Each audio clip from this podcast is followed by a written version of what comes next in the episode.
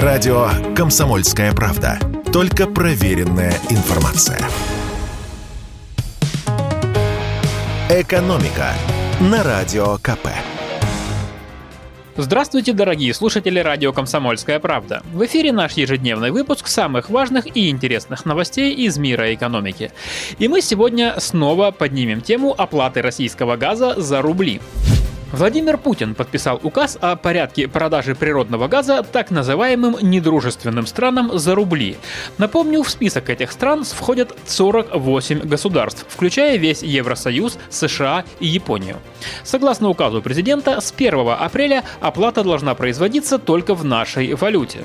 Европейские страны долго не понимали, как им это делать. Так вот, в указе президента прописан весь порядок. В общих чертах схема предлагается такая – Иностранные покупатели из так называемых недружественных стран открывают в российском «Газпромбанке» два специальных счета. Один валютный, второй рублевый. Кстати, «Газпромбанк» под санкции не попал, так что платежи может принимать свободно. Далее, на валютный счет иностранцы переводят свои доллары или евро, в которых платили до сих пор согласно контрактам. Как поясняют эксперты, это очень важный момент, потому что условия контрактов не нарушаются. Дальше банк сам конвертирует валюту на московской бирже в рубли и зачисляет уже российскую валюту на соответствующий рублевый счет. И с этого рублевого счета идет оплата Газпрому. Отдельно прописано, что блокировка денег на этих счетах не допускается. При этом, как объяснил нам директор Фонда энергетического развития Сергей Пикин, надо понимать, что у Америки нет лишнего газа, так же, как и у Катара и других стран. Конечно, что-нибудь при большом желании они наскребут, но это будет раз в 10 меньше, чем сейчас поставляет «Газпром». Весной это может казаться не таким важным, но потом наступит лето, когда надо будет заполнять хранилище газа, а дальше зима.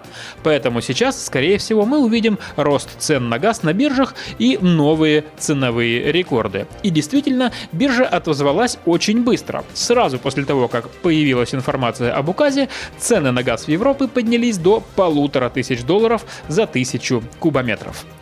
Напомню, до сих пор большинство стран Евросоюза, включая Францию и Германию, выступали против оплаты газа рублями, ссылаясь на действующие контракты. Но теперь европейские страны, по сути, поставили перед выбором. Либо оплачиваете по предложенной схеме, либо газа не будет. Все по бриллиантовой руке. А если не будут платить в рублях, отключим газ.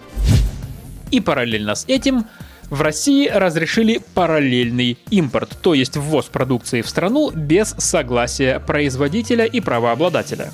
Об этом объявил премьер-министр Михаил Мишустин на заседании Президиума комиссии по повышению устойчивости экономики России в условиях санкций.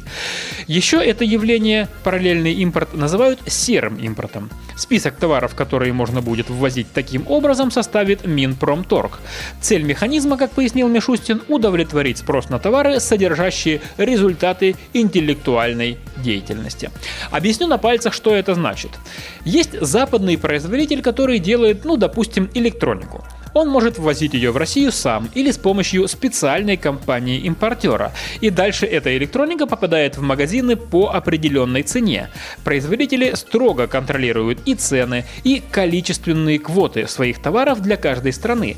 При этом какая-нибудь российская компания может купить ту же самую электронику не у производителя и не у компании-экспортера, а в третьей стране у посредника, причем дешевле. И даже с учетом перевозки в Россию цена будет ниже. И производителям это было невыгодно, ведь товары, ввезенные по белому импорту, никто не хотел покупать, так как они стоили дороже. Поэтому некоторое время назад и был принят этот закон. До нынешнего дня за серый ввоз товаров поставщик должен был заплатить правообладателю компенсацию до 5 миллионов рублей, а весь товар могли уничтожить.